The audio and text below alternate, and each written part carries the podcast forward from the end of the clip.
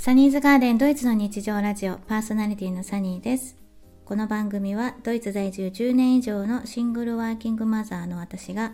ドイツ生活の気づきや役立つ情報を織り交ぜながらゆるりとお届けしている番組です。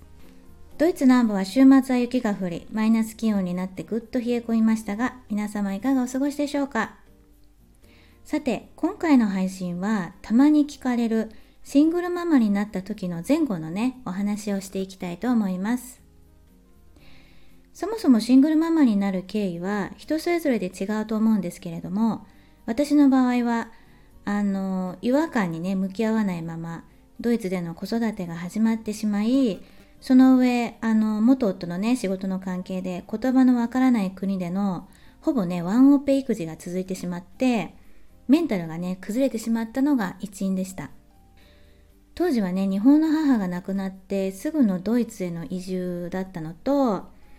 あの初めてのね出産が重なってあの自分にね向き合う時間もなかったし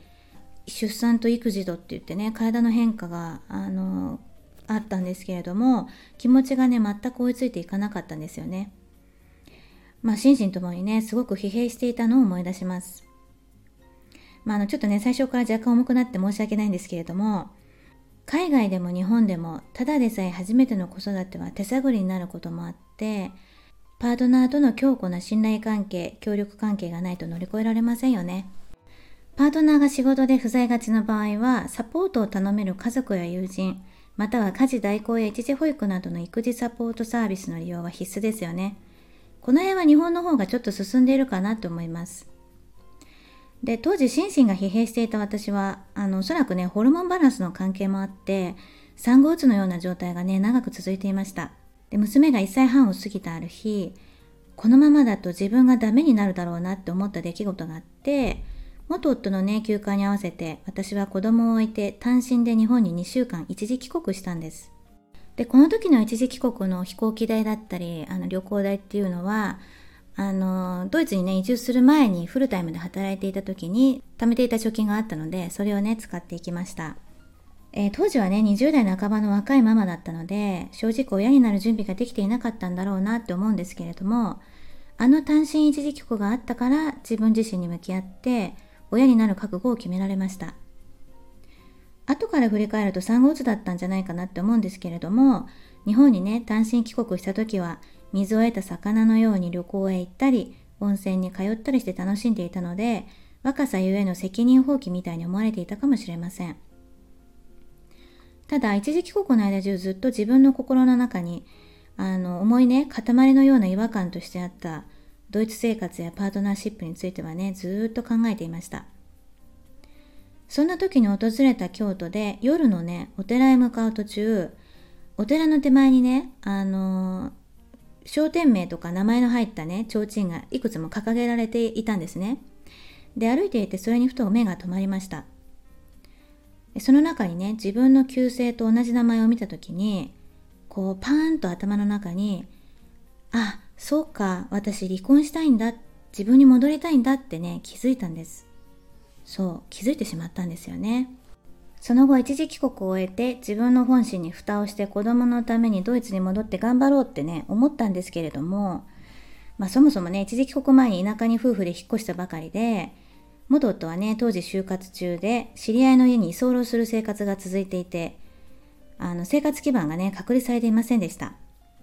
そんなこともあってね、話し合いの末、娘が2歳になる頃、国際別居に至りました。あの国際別居するにはあのご存知の方は多いかと思うんですけれどもハーグ条約っていうのがあって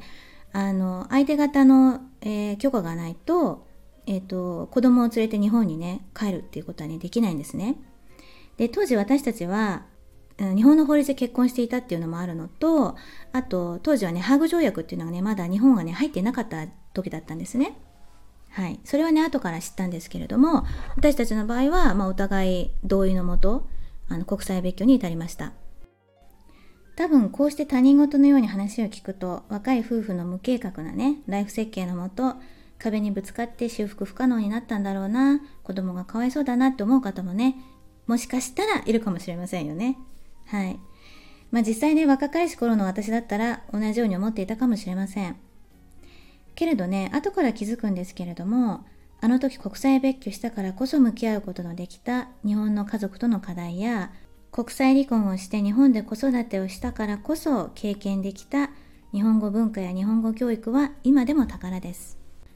そしてドイツの娘の家族ともこの18年間ずっと良好な関係を築けたのかなとも思います。日本ではねシングルママ生活を5年してその後親子で再度ドイツ移住しドイツでのシングルママ生活も10年を超えましたけれども日本とドイツのねシングルママ生活を比べると私の場合はどちらも本当にね大変な時期もありましたがでもどちらも同じくらい楽しかったですね。これは家族との関係性や育児をサポートし合えるママ友との関係性にもよりますし仕事環境や住んでいる地域にもよるかと思います。ちなみに日本でのシングルママ生活では最初の2年くらいは実家に居候させてもらっていましたがあとの3年はねフルタイムワーカーになって実家の近くに娘と2人暮らしをしていました。この2人暮らし生活が思いのほか楽しくって娘と一緒に家庭菜園をしたり家事のお手伝いがしやすいようにあの背の低い棚をね揃えてみたり庭で砂遊びや泥遊びをしたりと子供時代をのびのび過ごせることができました。日本の家族にもね時折子育てを助けてもらってましたね。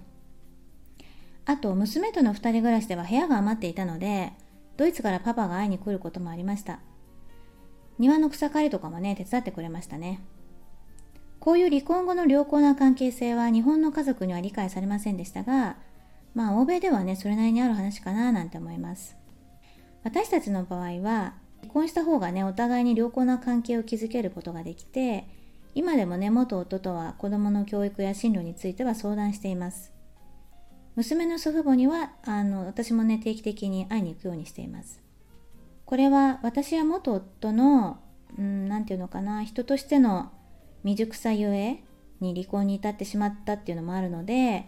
娘の幸せのためにもね私ができる最大限のベストを尽くそうとね努力もしてきました。はい。ということで今回はシングルママになる前後の話をねサクッとお話ししました。もう15年以上前の話なので忘れている部分もあるかもしれないんですけれども自分にとっての幸せが何かずっと考えて行動してきたから今があるのかもしれません。どなたかのご参考になれば幸いです。ご質問やメッセージもお受けしております。インスタや、えスタンド FM の方からお願いいたします。今週もここまでお聴きいただきありがとうございました。ではまた来週。チュース。